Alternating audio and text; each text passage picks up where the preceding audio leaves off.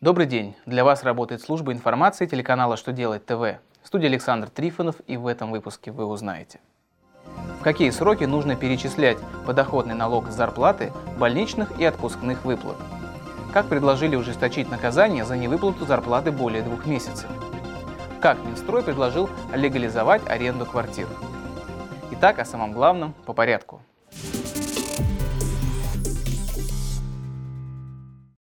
Минфин рассказал, какие сроки нужно перечислять подоходный налог зарплаты, больничных и отпускных выплат. Согласно разъяснениям финансового ведомства, зарплатный НДФЛ следует перечислить не позже дня, следующего за выплаты зарплаты.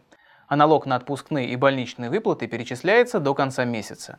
НДФЛ с оплаты труда нужно перечислить в последний день месяца, за который начислили доход.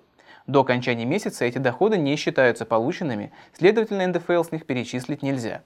По установленным налоговым законодательством правилам, НДФЛ перечисляется в бюджет только при фактической выплате доходов, но не позже следующего за выплатой дня.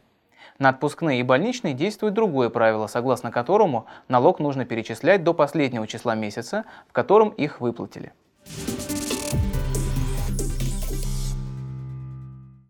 По новому проекту работодателю, который не платит своим сотрудникам зарплату более двух месяцев, грозит лишение свободы до 4 лет – Глава Следственного комитета предложил внести такие поправки в Уголовный кодекс России. Согласно проекту, избежать ответственности работодатель сможет только в случае погашения задолженности по оплате труда. В настоящее время для работодателей, которые не выплачивают сотрудникам зарплату дольше двух месяцев, грозит лишение свободы до трех лет.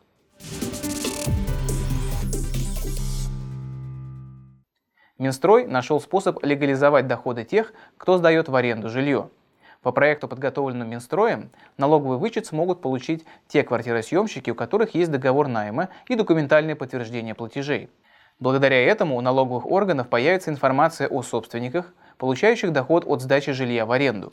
Сумма вычета составит, как и при приобретении жилья, максимум 2 миллиона рублей.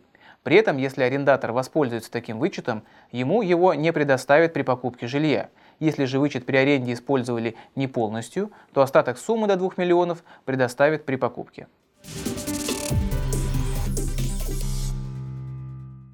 На этом у меня вся информация. Я благодарю вас за внимание и до новых встреч.